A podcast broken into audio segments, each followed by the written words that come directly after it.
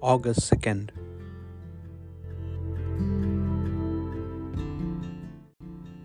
Wednesday of the 17th week in Ordinary Time.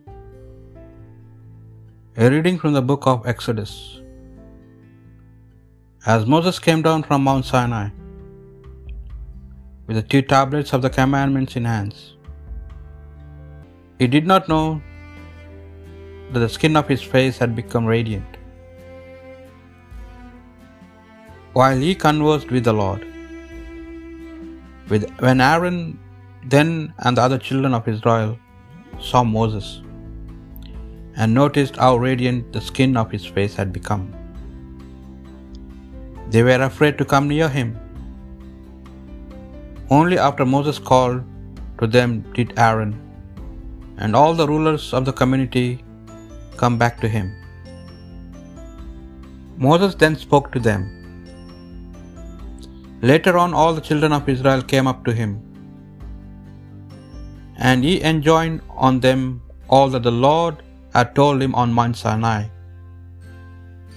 When he finished speaking with them, he put a veil over his face. Whenever Moses enters the presence of the Lord to converse with him, he removed the veil until he came out again. On coming out, he would tell the children of Israel all that they had been commanded. Then the children of Israel would see that the skin of Moses' face was radiant. So he would again put the veil over his face until he went into converse with the Lord. The word of the Lord. Holy is the Lord our God. Extol the Lord our God and worship at his footstool. Holy is he. Holy is the Lord our God. Moses and Aaron were among his priests, and Samuel. Among those who call upon his name, they call upon the Lord, and he answered them. Holy is the Lord our God. From the pillar of cloud he spoke to them. They heard his decrees and the law he gave them.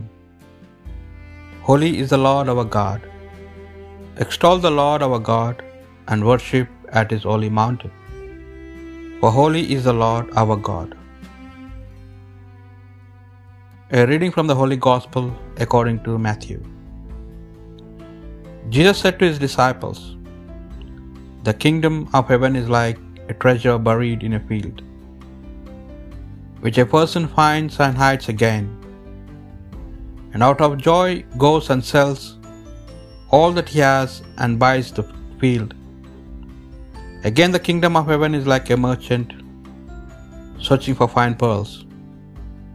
When he finds a pearl of great price, he goes and sells all that he has and buys it. The Gospel of the Lord.